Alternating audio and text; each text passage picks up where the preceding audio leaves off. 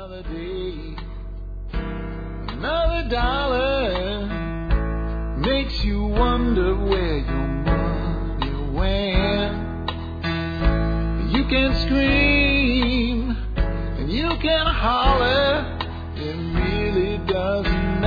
Hi, folks. This is Jack Spirko with another edition of the Survival Podcast. As always, one man's view of the changing world, the changing times, and the things that we can all do to live a better life if times get tough, or even if they don't. Today is uh, March 10th, 2010. We have a great show lined up for you. Uh, I have a really good new friend of mine on the line hanging here just for a minute till we introduce him. Rob Gray of the American Open Currency Standard and the AG Trading Center up in Farmers Branch, Texas. We'll be bringing him on in just a moment. But before that, I need to do our typical housekeeping. Uh, first of all, let's take care of our sponsors of the day first, uh, folks, as always. Sponsor of the day number one, MURSradio.com. Again, MURS-radio.com is their actual URL. Remember, the best way to find our sponsors is go to uh, my website first, survivalpodcast.com. Click on their banners, then you know you're dealing with the real uh, sponsors of the show. But MURS Radio is really cool, folks. It's not just a way to augment your communications and have an alternative means of communications without having to have a license or jump through any government hoops. It's also a way to add security to your property and your home because it has motion se- uh, sensors that are built in with the radio communications equipment. So, for instance, in my backyard, I have a couple sectors set up. One is Sector 2. And uh, if somebody's trying to get in there, it alerts me over the radio and over our base station. Really cool, low-cost method to add security and communications augmentation uh, to your property. So check out their site, and you'll get great service from the owner, man. This guy will really take care of you, answer any questions you have. Next up today is Western Botanicals. Uh, Dr. Kyle Christensen out there in the uh, Western United States. Uh, he's really put together an amazing collection of either organically grown or wild crafted herbs. And I tell you what, if you look at what they have to offer, it's extremely cost competitive. It's uh, it's extremely effective, and it's everything you could ever possibly need, uh, either in buying uh, herbal preparations or uh, making your own, including the information that you need to do that. And uh, while you might be able to find some of the things locally, the things that you need maybe to put together a preparation, you can buy them from him as well. Remember also, if you're a Members Brigade member, uh, you get their preferred membership, which is fifty dollars annually for free. That's twenty five percent off everything they have. Great sponsors, so check these guys out today. Uh, quick update and reminder: make sure you're part of our YouTube channel by subscribing to our uh, our YouTube channel. I do a lot of giveaways on the show, and sometimes it's for listener appreciation contest, and the balance of the time is for people subscribed to YouTube. So free stuff just for subscribing. You want to stay in touch with us anyway. Uh, next up, do consider joining the Member Support Brigade. Hold tight on that today, though, because I'm going to have a special announcement about how you can actually use silver uh, to purchase your Members Brigade membership going forward if you want to do that, kind of in honor of our special guest today. But the whole point of Members Brigade is you support the show at what comes to about 20 cents an episode, and in return, you get a plethora of benefits. Uh, discounts to about 15 vendors. Uh, you get uh, 20 uh, members only videos. You get over $100 worth of ebooks. And again, you're supporting our show. So without that, we couldn't do things like limit ourselves to only 12 sponsors and uh, do a lot of other things we do to keep this show running. So uh, we, we appreciate your support with the Members Brigade. And with that, uh, I'm going to go ahead and introduce our uh, our guest today. Uh, I'd like to introduce at this time uh, Rob Gray. Rob is the founder of the American Open Currency Standard, and he's also the force behind the AG Trading Center up in Farmers Branch, Texas. Rob's work seems to me to be dedicated to giving people an alternative for trade and barter and returning an honest currency to America. Thanks for joining us today, Rob. Thanks so much for having me, Jack. I'm uh, very glad to be here. So hey man, uh, I really enjoyed meeting you up at uh, at the AG Trading Center, but we really have two things to discuss today. One is uh, the open currency standard, the other your store. Uh, but let's start with the open currency standard because I think that'll help people understand how the store works, uh, you know, in the first place. Can you tell people exactly what is the American open currency standard? That's like, you know, a, a mouthful for people. So what Sure is that is. really all about? Well, I'll give it to you in a couple different nutshells. The smallest is we call it access and incentive for the new American economy, an economy that's built on value and honest trade. So we're a collection of what we call private, complementary, competing currencies that all kind of are individual and, and separate and just as different as the next, but we all band together so that if uh, one of us is successful with the introduction of a local community currency in one city, it also gives that person in that city the flexibility to use it somewhere else. So we took uh, some of the formulas behind a group called the Liberty Dollar, which has been around since 1998, and made a couple significant changes, um, specifically uh, structural changes to keep us out of hot water with the federal government, and philosophical changes so that uh, people can honestly trade these things into the marketplace as opposed to trying to sneak them past uh, the teller at Walmart. So we launched this uh, this little co-op, so to speak, of you know a, a handful of different AOCS approved medallions, so that as the the list of medallions grows, the the number of groups participating in creating their own medallions, um, you know, grows and increases then it gives the entire group more credibility. It gives the entire group more uh, impact as they work to do something like introduce a local community currency in, in their own city. Uh, really, the what we go after are, are groups, whether they're uh, geographical or ideological, and we we uh, encourage them to put money back in the hands of the people by issuing and helping circulate these community currencies. So that's kind of the bigger mouthful, but the American Open Currency Standard is really setting the uh, setting the standard for how honest trade should happen with uh, value-backed transactions. And let's talk about your medallions there for a second. Now, the, most of them, not all, but most of them are one ounce uh, silver medallions with a trade mm-hmm. value of 50. We'll talk about exactly what that means in a little sure. bit.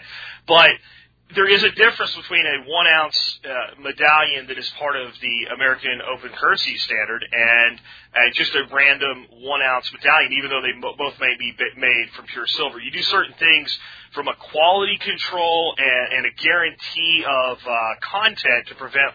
There's a lot of concerns about counterfeit uh, silver now and counterfeit gold and, right. and alt metals. So there's certain things you do. Can you tell folks what you guys kind of require of someone that wants to have their own uh, currency and have it be part of this. Like you have the Lakota uh, medallions that are from the Lakota tribe. You also have uh, uh, just a, a varied assortment. You at the AG Trading Center, you have your own. So somebody the Ron Paul Campaign for Liberty, Correct. the Ludwig von Mises Institute. But you know, the idea looking back was to take everything that the Liberty Dollar did well, and, and I'm guessing that a lot of your listeners are familiar with the Liberty Dollar and some of their work, but to kind of open up the windows and the doors and let in some fresh air and go back to some of those groups that never really endorsed the concept of the Liberty Dollar over all those years and say, hey, instead of endorsing us, instead of like, you know, lending your credibility to us for, you know, us to use and abuse as we see fit, why don't you guys just make your own medallion? And as long as you follow these three basic guidelines, anybody that creates their medallion can create an AOCS approved medallion. Those three guidelines are one is you have to use an approved mint, and that gives us the ability to track that supply line all the way from the mines to the refineries to the,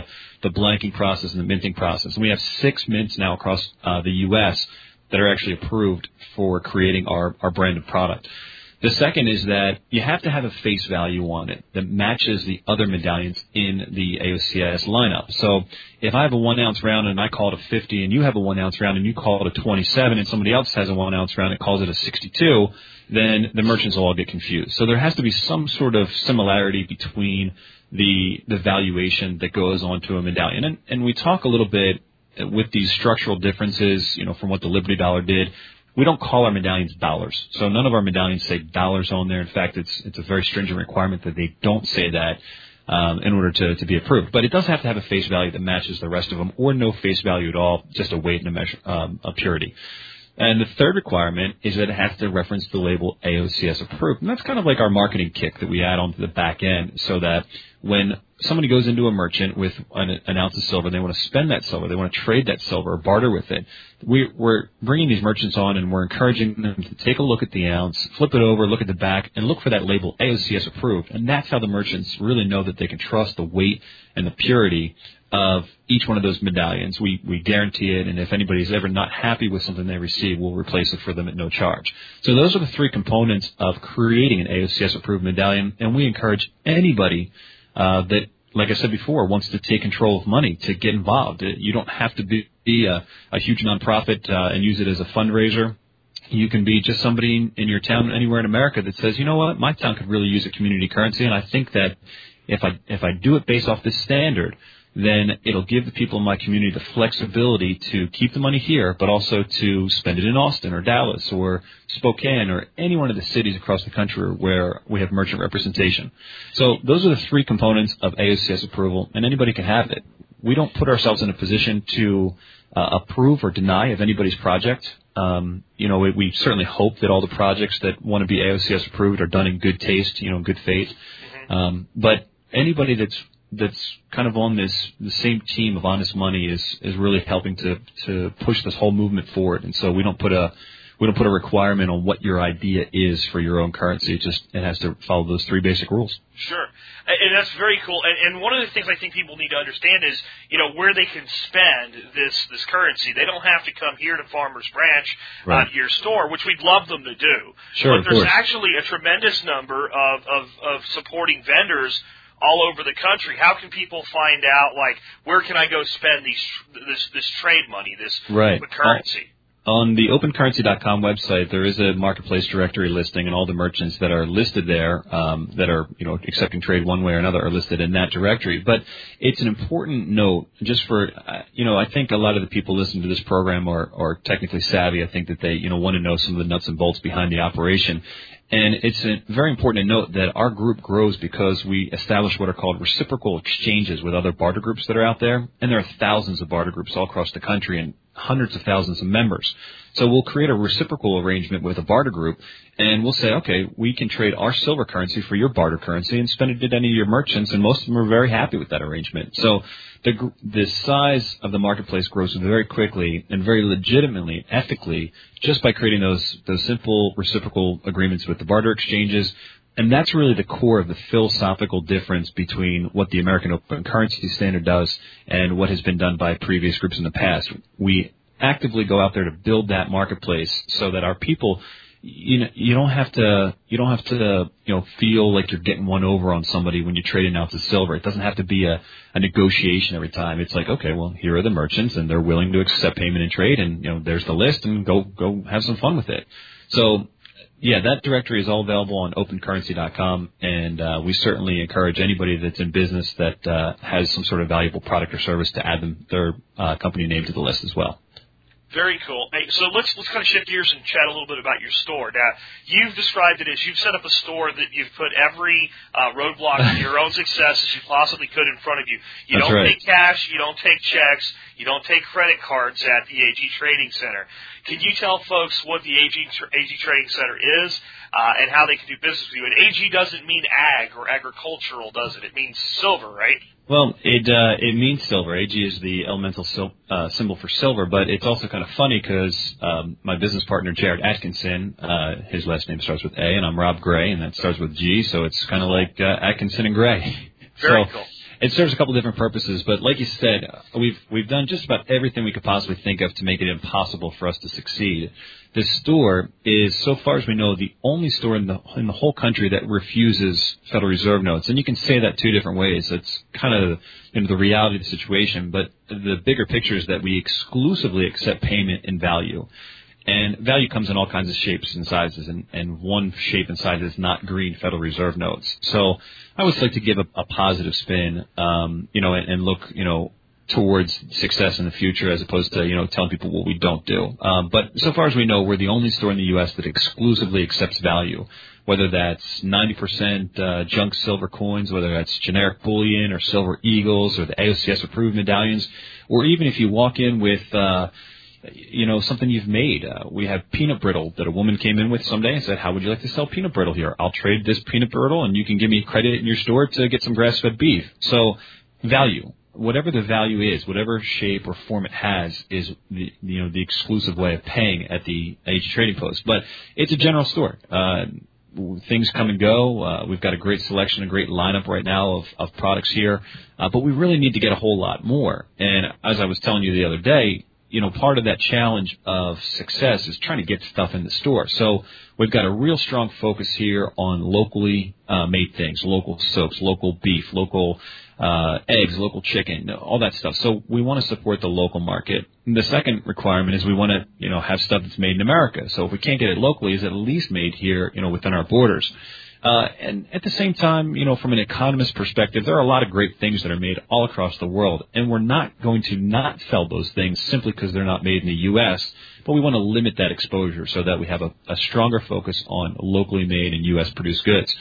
Uh, the third thing is, as you mentioned a moment ago, we don't accept dollars. So it's like, okay, how do people get themselves in the mindset of understanding how to shop here if they can't spend dollars? And that's the education part. It, it takes a little while for people to get the hang of it, but uh, once they do, um, they never look back. They they say, yeah, okay, right. When I was at your store, I saw numbers like you know, uh, I, I actually bought one of the really cool uh, water double insulated stainless steel water bottles from you. Yeah for a price of 30 and I gave you 30 uh silver uh trade silver trade value. I wouldn't even know Yeah. what to call it, but I gave you 30 for it.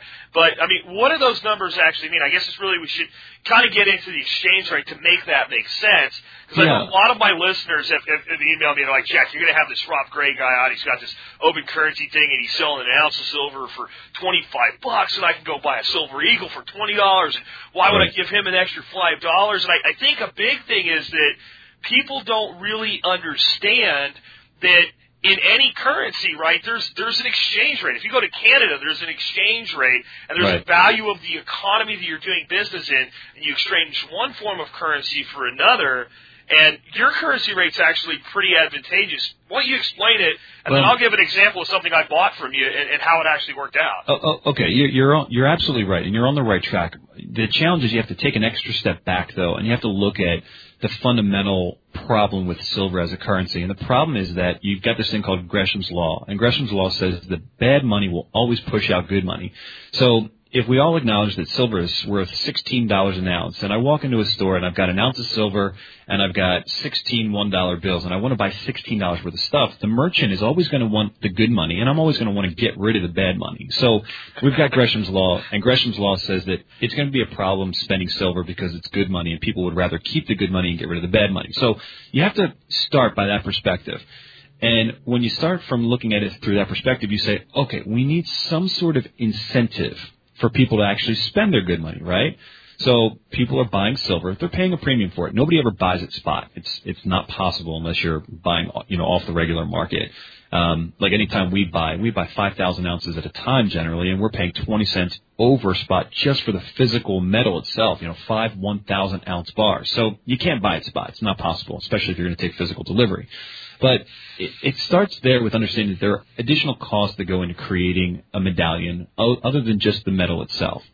You know, most people are comfortable walking into a store and buying a T-shirt for five, ten, fifteen, twenty dollars when the the cotton in the shirt is worth no more than you know fifty, seventy-five cents. Sure. But that's besides the point. The point is that we've got to give people some sort of incentive to spend their silver because if the, if you give them an opportunity to spend silver at spot, they won't do it. They'll keep the silver unless they're in a jam. So how much incentive? That's really the big question. Well, okay, silver's at 16, then we'll add 25% and we'll call it a 20. P. So there have been formulas that people have proposed and said, well, if we all agree on this, all agree on this, all agree on this, and that's how we, we spend it. The problem with that is that the, the the price fluctuates, and we've seen just in the last uh, 30 days, silver go from you know 19 dollars and something cents an ounce all the way back down to to 14s. Um, you know, low 15s. I, I don't remember exactly if it got down to 14, but it was definitely low 15. So if a merchant accepts an ounce of silver on Monday for 20 bucks and then they go to spend it on Wednesday for 14, they just lost, you know, 33% of their buying power because the market changed. Nothing happened or changed in their in their business cycle. Not But to mention it kills their inventory because there's Yeah. the guy acquires inventory uh, with silver at 16, and then silver drops to 14, and he's just lost 11 percent of his inventory value that's right. without And- moving anything. And one of the one of the requirements of money is that it has to have a stable value. And gold and silver worked for a long time. I mean, if you look at the price of silver or um, gold, for example, from the mid 1700s all the way up to 1933, you know, it was twenty dollars an ounce, and it never moved more than ten or fifteen cents off that mark all the way up to 1933. And that's because it was money then, and it wasn't as much of an industrial commodity. And there's a lot of other things that go go into it. But the point is that money has to have a stable value. Um, so that's kind of like prerequisite number one in looking at this exchange rate.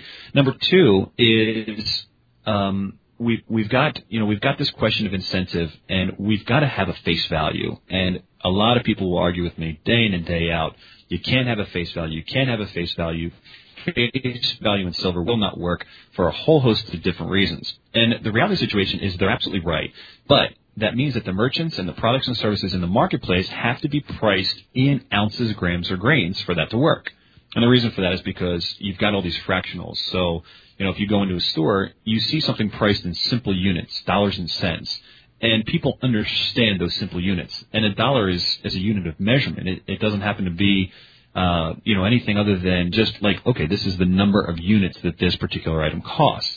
So if we, if we go with just a plain weight and purity, uh, currency, then we need to have a, a, some sort of conversion rate, or we need to have our products and services in the marketplace priced in that commodity. Does that make any sense? Makes perfect sense. Okay, so since the merchants don't do that, and if you if you read through our documentation, you know our ultimate goal is to create a bridge between the world of fiat currencies where we are now to a world where where products and services are priced in the marketplace in terms of value. So tell me how many barrels of oil it will cost for this car. Tell me how many ounces, grams, grains of silver or gold it will cost for this house. So that's where we want to get. But we're using this, this vehicle, the American Open Currency Standard, as a transition, as a bridge to go from where we are now to branching over to this, this new form where people are actually pricing things in value, if that makes sense. So fundamental component number two there says you have to have a face value because people need to look at simple units. So one ounce round in our network represents a 50 piece. 50 what? And like you tried to figure out a moment ago, we don't even know what to call it ourselves. Do you call it bucks, barter bucks, trade units, uh, 50 tokens, 50 credits? We don't, we don't call it anything. We leave that to each individual community to call it uh, what they like. An interesting thing that we're working on for the John Birch Society right now, they're celebrating their 50th anniversary. So their one ounce medallions may actually say on there 50 years of vigilance. So they're staying completely away from the currency side, and they say 50 on there, but they make it clear that it's 50 years. This, gotcha. this token represents 50 years of value. So. Everyone's going to do it however they want.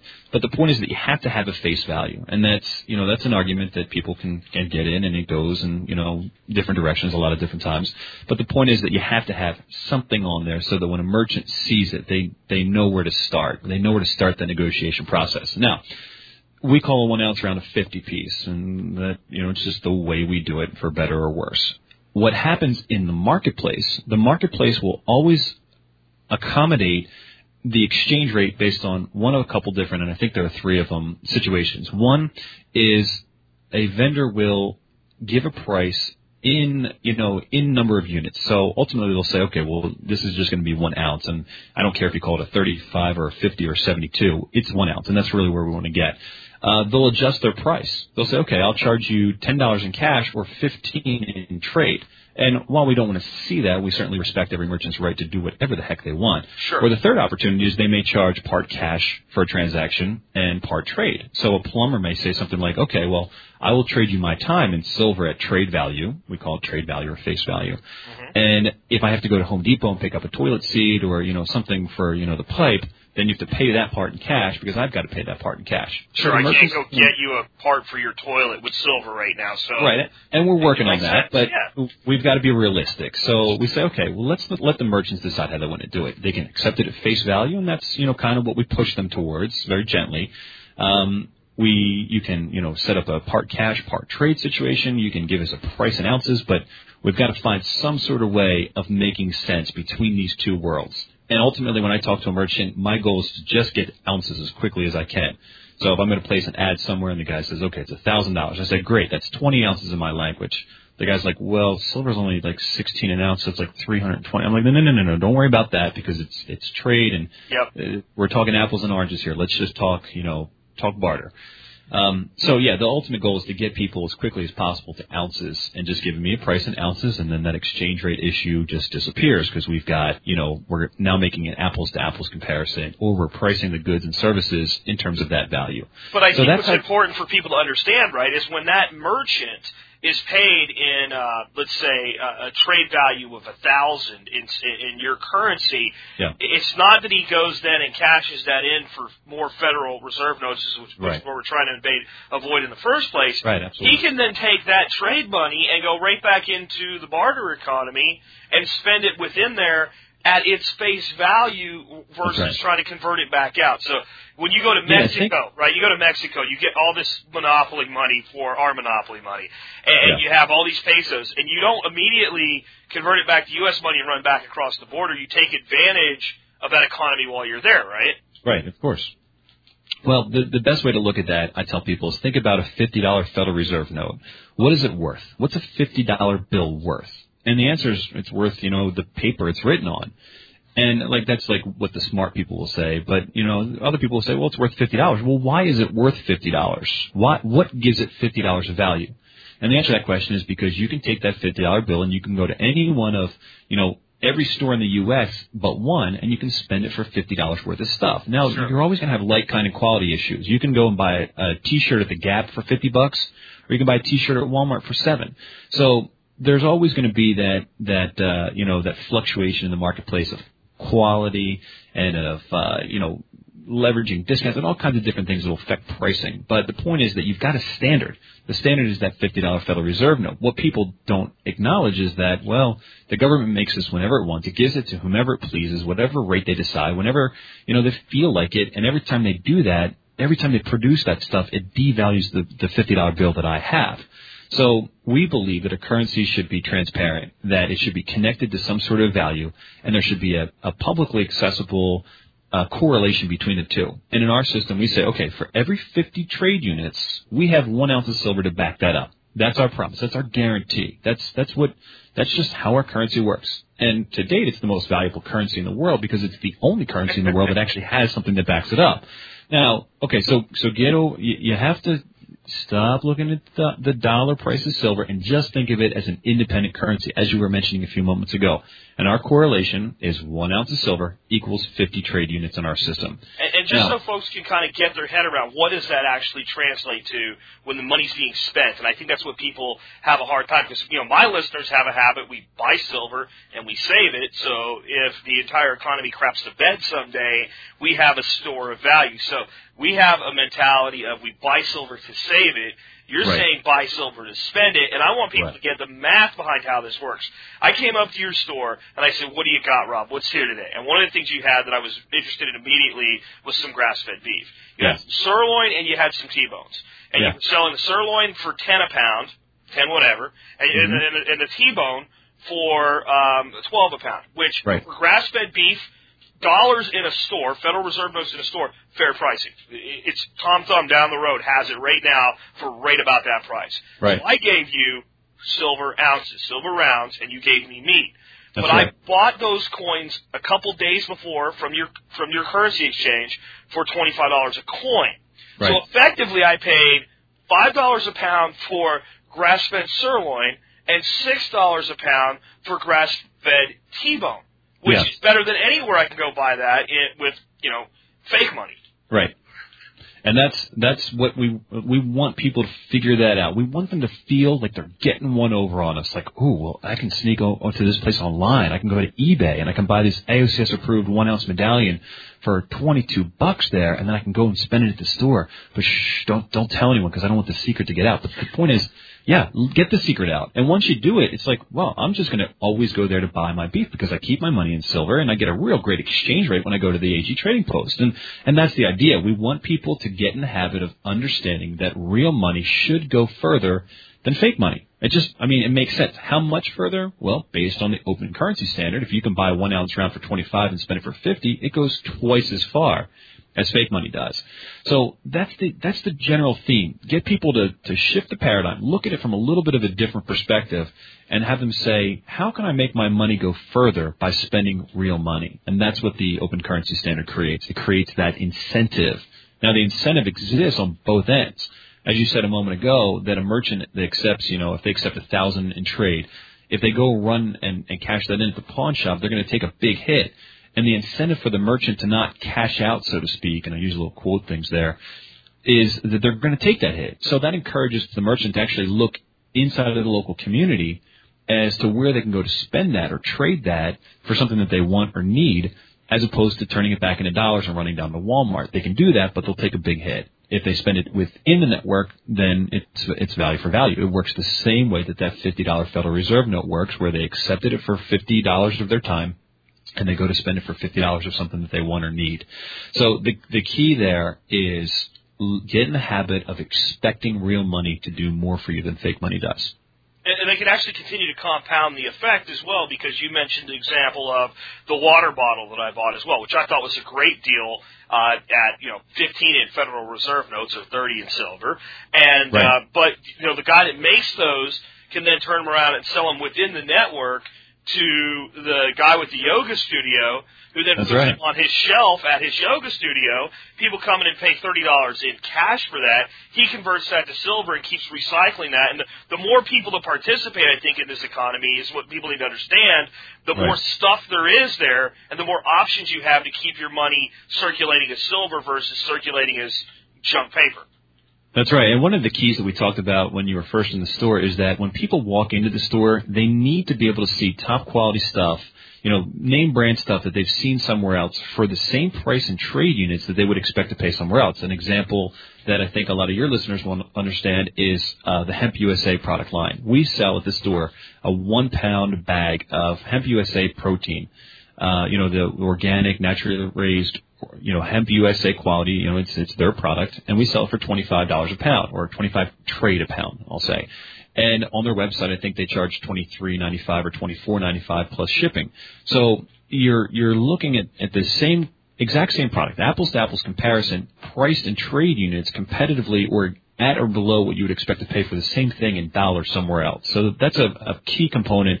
And that way we make sure that we're not bringing in this, the stuff into the store, paying for it in dollars, bloating the price up, uh, inflating the price unnaturally, and then selling it, you know, in trade units here at the store. So that's one of the key components. And I don't know if that made any sense, but That makes perfect sense because it tells, and I think that's the big thing people don't get is once I have this silver stuff, what can I do with it, and what kind of value can I expect back from it? And I think that again, we have savers, in the, and, and, and that's a good thing, folks. I mean, Sure. I'm preaching save all the time. Save your money, save yourself from debt, save silver, save gold. But you also have to eat, and you have to clothe yourself, and you have stuff that you want to buy. And this is another means of buying something, as, as Rob is saying. You can get your money to go twice as far. And I'm, I'm sure that people within the network, you know, everybody does as they pleases, so to speak. They have their own right to decide what they're going to take and what they're not. You won't Right. always get exactly double uh, because of what the merchant may set a price at. Right. But if you get 10% more, that's a hell of a lot better than losing 10% to inflation. Right. And, and another thing that people always bring up is why would a merchant, why would a merchant do that? Why would they give you $50 worth of their time, their stuff for a one ounce round of silver that's plainly worth no more than 16 bucks? I mean, come on, that's just silly. Well, merchants run discounts and specials all the time. Imagine somebody that advertises in, in a Clipper magazine or one of those coupon mailers, uh, maybe you've seen ad pages or, uh, Savvy Shopper, you know, they, they come in the mailbox once a month, they show up and they've got coupons in there. Well, what does that cost? And what kind of discount does the merchant have to put into that coupon program to actually incent people to come in at 20 or 25 or 30% off or buy one, get one free? And how many people do they expect, how many new customers do they get, expect to get out of that promotion, that advertising? And when a merchant looks at this, and this is like standard advertising program, if they have 20% left over in terms of like actual net, like net cash left over after that promotion's done, considering the cost of the advertisement and, and considering the cost of the discount that they have to offer, and in terms of how much new business it generates, and in, in considering as well their cost to produce whatever it is that they're advertising, the food, you know, the restaurant, you know, whatever it is that they, they make. If they've got 20% left over at the end of the day, they did well. So we're talking about a, an advertising program with these silver medallions that has a, a 35% gap or you know 65% gap between that face value and that intrinsic value, but that gap's a whole lot smaller than any conventional advertising program would net. So the, the merchants, they do it. They, they figure out a way to make it work for them. We help them. Our trade coordinators say, well, let's make sure that this is valuable. If we're getting one over on a merchant, we're going to lose that merchant real quick. Correct. Correct. And it's just, it's not in the spirit of what we're trying to accomplish. I guess the other side has to stay continuously with if that merchant takes that money that they receive in silver trade Mhm. and brings it back to the network, it's it's going to go as far for them or That's right. Than it would if it was twice as much in, in paper money. I guess the only two reasons people work to earn money in any whether it's a business or a job is so they can do one of two things: earn money to spend and buy stuff, or earn money to save so they can stop working someday. And there's there's no other reason people work for money other than those two things. Right. And exactly. when it comes to the money you're going to spend, if I'm going to buy meat with it, or I'm going to buy protein powder with it, or I'm going to buy a handmade knife with it, I could care less what you call the money. What I really care is how hard do I have to work to own that knife, eat that steak, or drink that bottle of beer. That's right. That's right. And if we can if we can shorten that gap between you and the steak or you and the bottle, then you know we've got a system that that creates some sort of incentive. And the, and the, the gap right now is pretty big. I mean, it's the gap is great. And, and I I gotta I gotta just question you real quick. I don't think you spent twenty. Well, I think you bought ten ounces of silver, and, and I think Yeah. the the one ounce price. So I think the other thing people need to know is we're not charging fifty bucks for an ounce. In fact, we don't sell to the public at all. Um, Right. the, the currencies that we have buy direct from the mint, and they decide for themselves what they're going to sell it for. So, Correct. and we set it up that way so nobody could ever come back and point their finger at me and say you're overcharging for silver. I just say I don't sell silver. We have people that buy from these mints and they sell silver. That's So- cool. And let me let me ask that, like, kind of help people understand, because that's that's the big question I had. The first time I looked at your website, I was Yeah. like, okay, they take silver. I'm like, well, I don't, I don't have any of their their money yet. Right, I right. have I have American Eagles, and, and I might as well save them because I can do more with their silver than an American Sure. Eagle. I can bring my junk coins down there, but I'd like to spend their silver in their store. And then I saw on there it says we we do not trade silver for Federal Reserve notes at the AG Trading Center. So is there a legal reason that you don't do that, or is it just a, a distancing mechanism? Because I have to go through a website, buy the silver, get the silver delivered, and then I then I go into the network with the silver, right? Da- Dallas, Texas is probably one of the worst cities in the country to try to launch a community currency. I mean, it's just people in Dallas just don't care. And we figured if we could succeed at this in Dallas, we could succeed anywhere. If we can succeed at having a store that doesn't accept money and doesn't give you an opportunity to convert to the, the stuff we do accept, you know, then, then we can basically, you know, accomplish that anywhere. So, yeah, it, it comes down to conflict and congruency. When I joined the Liberty Dollar, which is where I got my start, the first problem I had with the group was that all the brochures that they got printed, they paid for in cash. And I'm like, hey guys, we're we're making our own money, literally. I mean, we make our own money.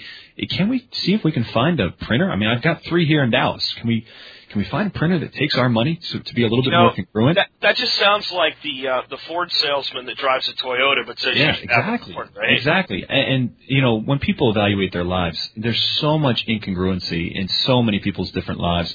And you know, you you go through and you work to eliminate some of that stuff, and you just realize you live a much less stressful life. If there's something in your life you're not happy with, or that doesn't match your mission or your values, change it, get rid of it, you know, eliminate it, and you'll find that you know you can get a whole lot more accomplished. So it's really just a congruency thing. Uh, you know, we wouldn't want to sell anything here uh, in the store. That, you know, a, a funny story I heard. We're, we're working with Austin to launch a community currency down there, and there's a catchphrase. It, it goes "Keep Austin Weird." You've probably heard that before. And we were considering putting that on the medallion, but it's copywritten by somebody else. And we were reading the blogs, and somebody, the, the group that has the copyright for it is a T-shirt company, and they sell all this stuff. You know, keep Austin weird, keep Austin local, and all their shirts are made in China. You know, their coffee mugs that they put "Keep uh-huh. Austin Weird," you know, go local, buy local on it. They're all made, Made overseas. in Hong Kong, right? Yeah, that's So, great. come on, guys. If, why don't we put our money where our mouth is? And, and I use that phrase a lot because you know we're in the money making business, so to speak. But Right. th- that's the reality situation. So yeah, there's there's no method right now at the store um, for congruency reasons, partially for legal reasons. I I don't really believe a whole bunch of those you know statutes that they they draft up without my permission anyway. But uh, yeah, I mean congruency and and legality. It, we'd like to keep all the monetary transactions somewhere else, so that when somebody comes in, all they're doing is just a good old fashioned trade. Very, very cool. And you have some pretty big uh, goals for the Dallas marketplace. Can you tell folks kind of what your vision is? How, many, first of all, how many vendors do you have nationwide right now in the, in the Well, network? We've established reciprocal relationships now to give us more than 26,000 places to spend. Um, we've got some neat stuff coming up that I probably shouldn't mention, but uh, Carnival Cruise Line. Uh, we've got an Awesome. airline that I definitely can't mention yet. So we've got neat stuff coming down the pike, and it's it's really easy. I mean, another example is we've got 7,000 pounds of, of uh, organic Texas blueberries here, and the farmer doesn't accept blueberries, but somebody acquired these blueberries and came to us and said, "Can you monetize these blueberries for me?" And we said, "Sure." So barter is all about monetizing things. So people will come in and they'll say, "Well, I got uh, a sushi restaurant gift certificate for my birthday, and I really can't stand sushi. Can I trade it to you?"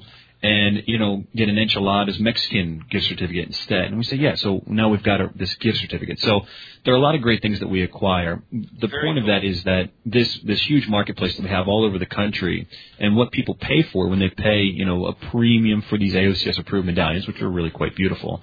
Um, they're paying for those relationships that we've gone out and we've engineered so that people can ethically and honestly trade these things without having to go and, and build the network th- themselves. So, so that's you know that's Very what we've cool. built, and it's 20 26,000 merchants strong now. Um, And how many? Dallas- What's your goal for Dallas? What are you trying to accomplish here? well, Dallas really needs to be the Ithaca hours, so to speak, of a silver barter network. Anytime somebody says, you know, hey, community currency, people think Ithaca hours because Correct. that's like the standard in America. It's the longest running. It's really a horrible system, if- if you want my actual opinion on it. But it, the point is that Dallas needs to be the Ithaca hours of silver barter, and we need to have 5,000 merchants here by the end of 2010, and it's not hard. I mean, we go out to a Chamber of Commerce meeting. The, the pitch is real simple. If you'd like us to take accountability for driving new customers to your business that you've never seen before, they're going to pay you in trade. Come talk to us, and we'll we'll put you in our network. We'll get you new customers. They'll pay you in trade, and with your trade, you can buy advertising, you can buy printing, you can buy food. I mean, it's like those three things are the core of any barter system. You're Food, correct. advertising, and uh, fuel is going to be a big one, but that's real tough. Yep. So, uh, printing, advertising, food. Once we have those three things covered, anybody could come and join our network. Um, so that's that's kind of where it starts. But we need to have 5,000 here. Dallas needs to be the example, you know, the model that uh, other cities across the country can follow. And like I said, if we can pull it off here in Dallas, which we are right now very well, then it can be done anywhere. Very, very cool. Um, now, you also are, are wanting people to emulate you, unlike a lot of people that kind of set something up and then they want to have Yeah. complete, total monopolization, control of it. You know, somebody somebody starts a forum up about flowers, and somebody two years later starts up a forum about flowers, and they think they stole their idea, like Yeah. no one ever thought of that before. You're actually encouraging people elsewhere in the country to set up their own trading centers. And, and, Absolutely. And, and you're saying, hey, here's how we do it. This is kind of the blueprint. Uh, go nuts, right? Yeah, and and we, when we launched ourselves, you know, we called ourselves a copycat of the Liberty Dollar, and Liberty Dollar, you know, we have kind of a love hate relationship with the guy that runs that program. Um, but you know, since then we've seen five or ten different people kind of start their own version of the open currency standard. I don't think they've accomplished what we have, but it's a wide open system. And the bottom line is that if somebody thinks of a way to do what I'm doing right now, and they do it better than I'm doing, guess what? It just gets us back to honest money that much more quickly. So there's no reason to compete. There's no reason to to control the flow of information. If if someone, like I said, if someone can do this better than I can, man, I'm all for it because it'll just push our cause for, cause forward that much more quickly. Uh, and the same thing with the store. I mean, it, we'd love to have this thing replicated. We've got eight on the list already that want to launch, so we're helping people across the country get uh, you know get all the, the loose ends tied up so that they can come out with their own. But it's not a franchise model. It's not a license model. You don't go through us. We say, hey, There's here's no the vendor list. I don't like write a check for franchise agreement. Oh, no, it's like here here's a list of vendors. Five thousand silver trade dollars. No, yeah. it's why you know why why bother? The the more you the more you try to interfere with the, the free market, the more it's just going to get screwed up. I Correct. mean, y- you just step out of the way, let people do what people do best, and and it'll work better than if you try to interfere and control things. My motto is let excellence be the only authority. And I'm I mean I call myself the executive director over here, but anybody's in charge. I mean, we want to model excellence. If you can do something, you do it well, just the same way you've done with your stuff. I mean, it's just share it. Let let it get out there. Let people use it. Let people put their own spin on it. Bring it back and just create something beautiful with it. And uh, you know, we encourage that individual personality. You know, bring bring your skills to the table, and we'll give you some great tools to to succeed, and we'll stand by and, and support you as much as we can along the way. Um, but yeah, open up the doors, open up the windows, let in the fresh air, and uh, you know, and good old fashioned barter will uh, you know will, will lead the way for us. And long term, I mean, that's the only way it's going to work, right? Because right now, if your store was 10 times its size and all the stuff that I buy every month was in there right now, um, you would have no trouble getting uh, 100% of my local spending today because why wouldn't I go there and make my money go further? So the only way we're going to get that though is with as many people as possible willing to accept silver as currency. Because we all say, and I think that's the big thing we have, I have this audience out here, and we all are pretty much in agreement with a few exceptions. Because you know everybody has the the five percent of their audience that listens because they hate them, but the Right. other ninety five percent, right, are pretty much like we should we should have silver and gold backing our economic system. Sure. And then you got somebody here that's saying, well, here's a way to do it. So now I, I, I kind of feel like it's time, like, well, we need to support this, and if we can make it work, and you can't, you can't switch over everything because you got to No. pay your mortgage at least Absolutely. now, and, Yeah. and Federal Reserve notes. But Right. if you can take some small piece of this economy and become a participant in it, and I think that's the big thing people need to understand right now. This thing, as successful as you've been, it's still at a point where every single person that that goes in and spends two ounces in silver matters right now. That's That right. exponential growth of because once somebody does it. It, it's just like I talk about the negative consequences of a dollar being taxed. You know, I pay you, you go out, drive your car to get a beer, you get taxed on the gas, you get taxed on the beer. The guy right. who takes your money gets taxed, and it goes on and on and on. Well, this is completely the other direction. Right. Every time that silver's spent, more value comes into the system, and it's Mhm. the, the birth of a new economy. So I think That's right. people need to get that they can make a difference with this. They really can, and, and what we're doing, just you know, from our our standpoint, is we're putting ten to fifteen thousand ounces of silver every month into circulation. So we're funneling out Federal Reserve notes from communities all over the country and funneling in silver. And, and the core of our our system is it promotes you know local commerce or thrift and savings. So we're, we're making a big impact. I mean, ten to fifteen thousand ounces a month is nothing to shake a stick at. It's you know It's one of the top in the country right now. And we just you know if we had another hundred or five hundred or thousand people that were taking ownership of of our concept and running with it, you know maybe we're doing a hundred thousand ounces a month, and we make a very little piece on the back end. And we eh, so that the people out there listening know. The open currency standard makes a dollar off of every ounce that goes into circulation, and that's it. And that that dollar is divided equally four ways to grow the marketplace, to help uh, provide the tools for the people to develop their currencies. For me, and for our um, our channel sales director who, who uh, manages our authorized uh, dealer program, which are the guys that are actually buying directly from the mint. So, you know, we want to see this thing grow, and uh, we just want to put the tools out there so that people can grab and run with them, and uh, really start building this this new American economy and, and creating. Imagine that. that, folks. Transparency in the profitability of a currency. I'd, I'd love to get that out of uh, Bill Al Bernanke. right? Transparency in what their profit margin on a dollar Oh, is. well, I didn't you hear they don't they donate all the profit back? Right? It- It's not even it's not even how much they make directly. It's the indirect. Every dollar in circulation is a continuous um, uh, debt stream of interest back into the Fed. So, hey, Rob, let's say you know a guy's out there right now. He's listening to this show. They have a lot of business people, uh, from from small timers to fairly large businesses Yeah. uh, that listen to this show and says, "Hey, I'll take silver." How do they get set up as a vendor so they can actually take silver in in, in the the exchange? They can contact our marketplace director, Ken Smith. He's out of Colorado. Uh, they can go on opencurrency.com, click on the marketplace link, and there's another link in the upper right hand corner that'll pop up and says ready to become a merchant. Click here to enroll.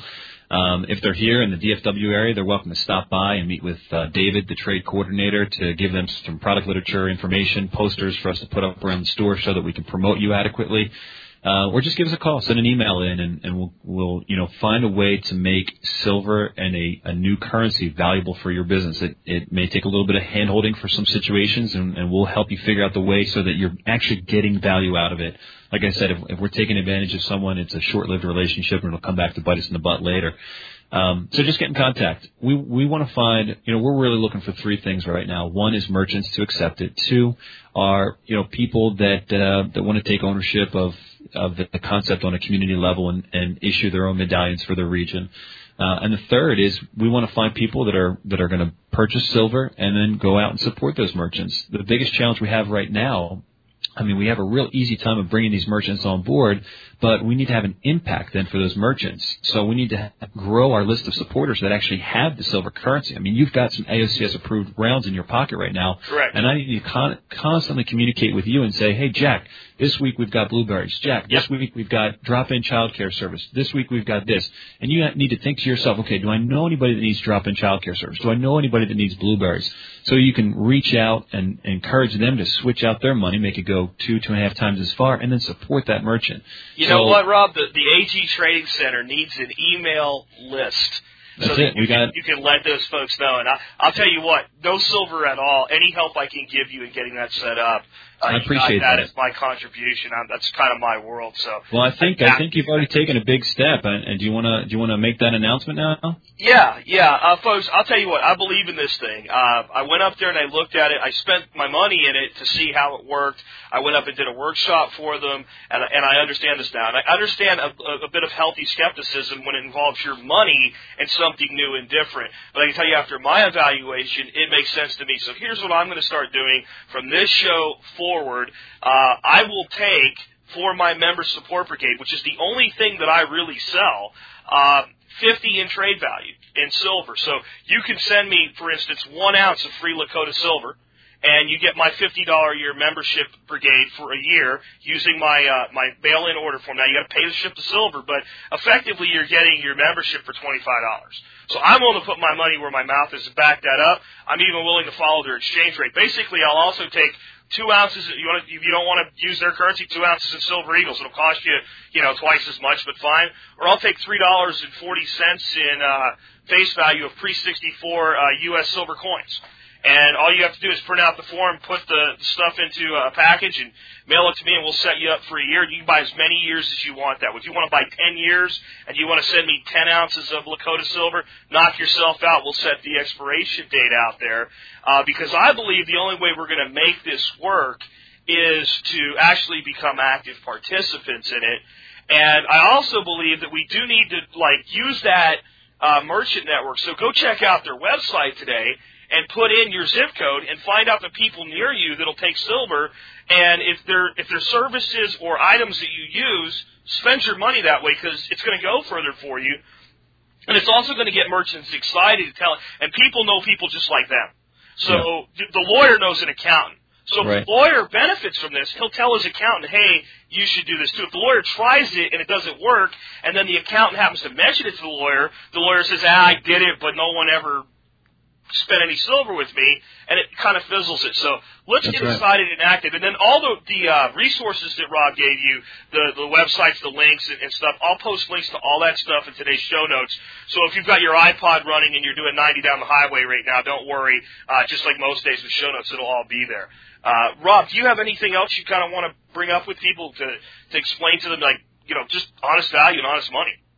I just want to say thank you. I mean, it's it's really a privilege. It's an honor. Uh, it is a uh, it's a personal victory for me when a guy like you, who's who's such a leader in your field, uh, you know, steps up and says, you know what, this makes sense, and I'm willing to do it. I'm willing to give it a shot. Let's try it out. Let's see how it goes. You know, dip my toe in the water. Uh, obviously, for you, it makes sense because you can get in your car anytime, drive up up to the AG Trading Post, and trade out some of that silver that you get from your new listeners that are joining uh, the support brigade, and trade for grass-fed beef. So it makes sense. But well, when somebody like you that's that's just got such a great reputation and does such a valuable thing steps up and and put your money where your mouth is, it's uh it's a big personal victory for me. So I really appreciate that.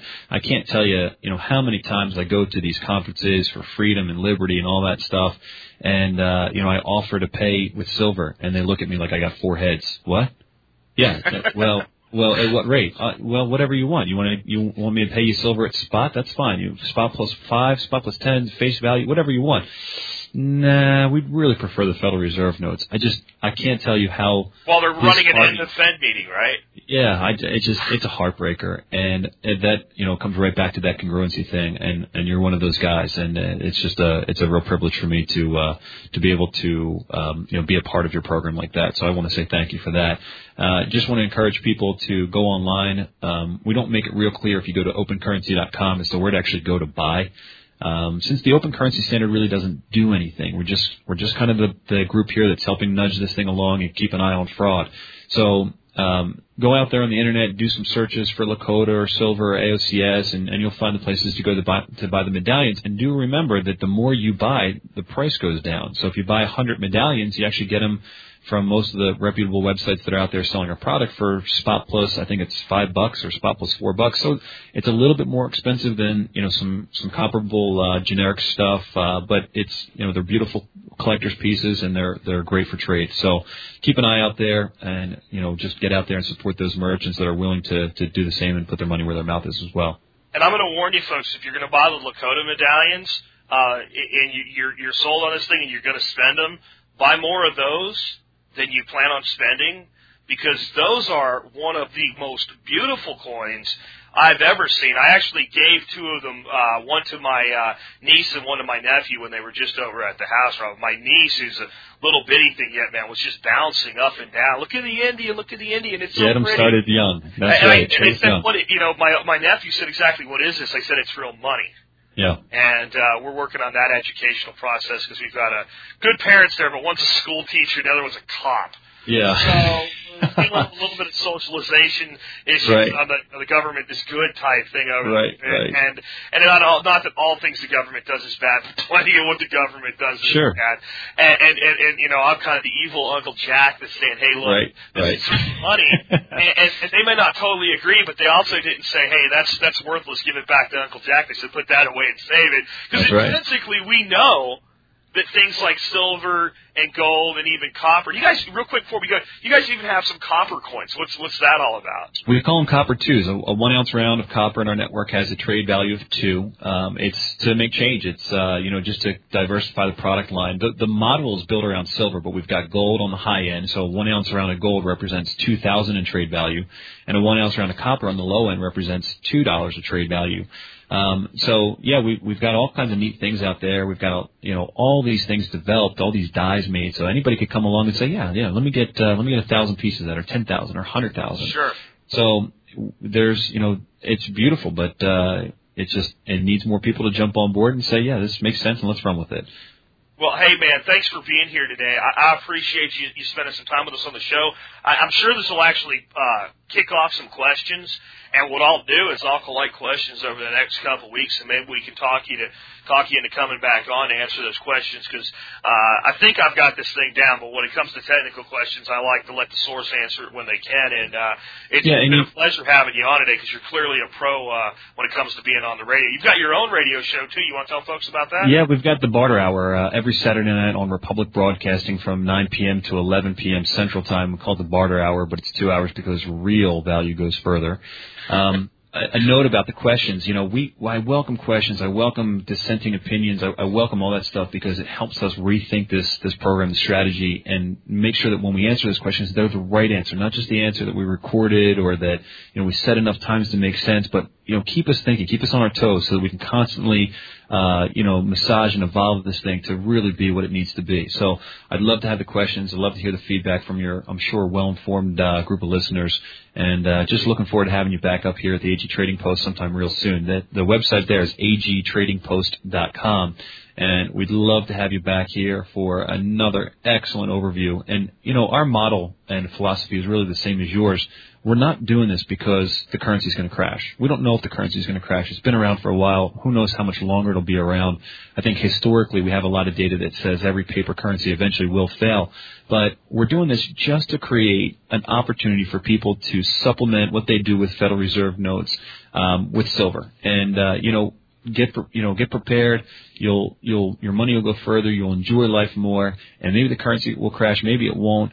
But at least you know you can you can have some fun while you're doing it and uh, support some merchants that are that are really creating the backbone of of our communities and the fabric of America. So just a little you know philosophy there that mirrors I think uh, you know the the programs that you teach people as well. So we're really excited to have you back here sometime soon. Great. And hey, folks, there you go. Rob Gray uh, with the American Open Currency Standard and the AG Trading Center. Please try to do business with him if you can, or with people within his network using the currency if you can, because I think that's the only way we're going to make this work. Is we get heavy levels of participation and we actually put our money where our mouth is. Again, I've done that today. So basically, you can call it. Um, members brigade at half off for everybody. Uh, I consider it full price because I'm going to go up there and, and, and clean this guy's meat locker out uh, on a weekly basis if I if I have enough participation in this. But I mean, the other thing I want you to understand as I wrap up today about solid value and things backing it. We talked about a $50 Federal Reserve note, a $50 bill for a while today. And if the United States economy ever does collapse, and, and again, Rob's not saying it will, I'm not saying it will, neither one of us are alarmists, but if it ever did, that $50 bill becomes worthless, and it couldn't even be more worthless if you went to Mexico or Canada or the United Kingdom or France or Australia or anywhere else with it. They're all going to go, that's not worth anything anymore. We won't give you any of our Australian dollars or, or rubles or rupees or, or anything or pounds or euros for it because now it's fallen. If this open currency standard were to fall, then you could take that silver round and you can go anywhere in the world with it, and it's immediately cur- convertible uh, on the open market as silver into that local currency, which is the whole reason I've started telling you guys from day one to make silver and gold part of what you're doing anyway. Transportable, anonymous, and honest money. That's, That's what gold and silver are really all about. Rob, hey, thanks for being here today. Jack, thanks so much for having me. And today, this has been Rob Gray and Jack Spirko helping you figure out how to live that better life when times get tough, or even if they don't. You can scream and you can holler. It really doesn't matter 'cause it all gets spent.